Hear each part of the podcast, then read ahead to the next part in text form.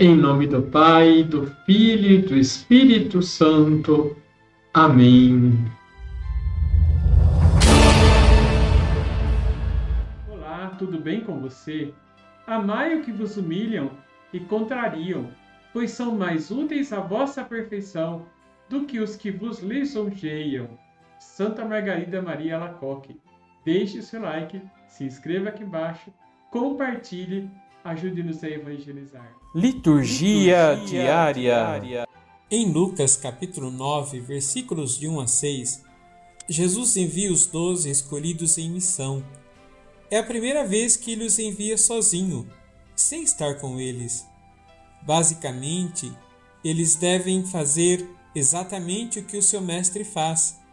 Eles recebem o poder sobre as forças do mal e para curar as doenças.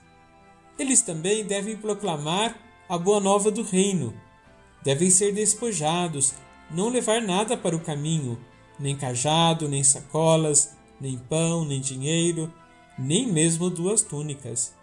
Nada os deve prender, antes devem agir com total liberdade. Entende-se que as pessoas os apoiarão em troca dos serviços que prestam. Espera-se que a hospitalidade seja estendida a eles da maneira tradicional do Oriente Médio. Jesus os orienta: em qualquer casa onde entrardes, ficai aí, e daí é que partireis de novo. Não devem ser exigentes quanto ao local onde serão recebidos. Antes, devem permanecer na primeira casa que os aceite. E em lugares onde eles e a sua mensagem e seus serviços não forem bem-vindos, eles sacudirão a poeira dos seus pés. Sacudir os pés é um ato simbólico praticado pelos fariseus quando abandonaram o território dos gentios que era impuro. Nesse caso, o ato significa que as pessoas não estão apenas rejeitando os discípulos, mas o próprio Deus, a quem eles trazem com sua mensagem e sinais de cura.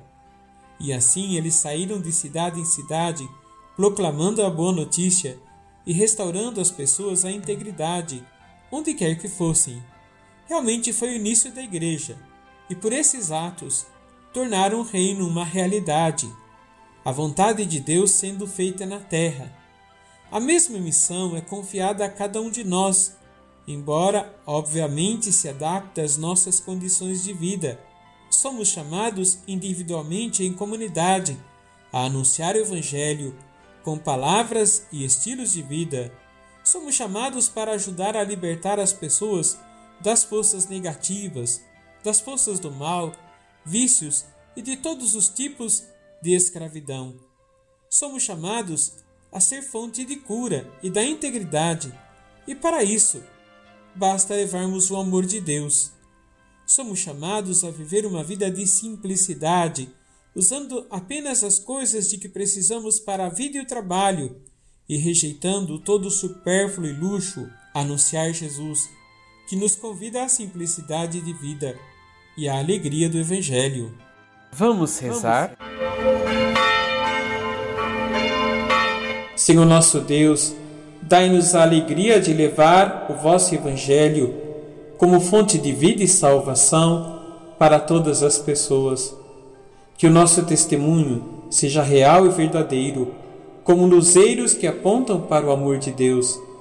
Livrai-nos, Senhor, do medo e do comodismo que nos impede de vos anunciar. Que o vosso Espírito esteja sobre nós e nos conduza, para que sejamos sempre sal da terra e luz do mundo. Assim seja. Deus Todo-Poderoso te guarde, te abençoe e te liberte de todo mal em nome do Pai, do Filho e do Espírito Santo. Amém.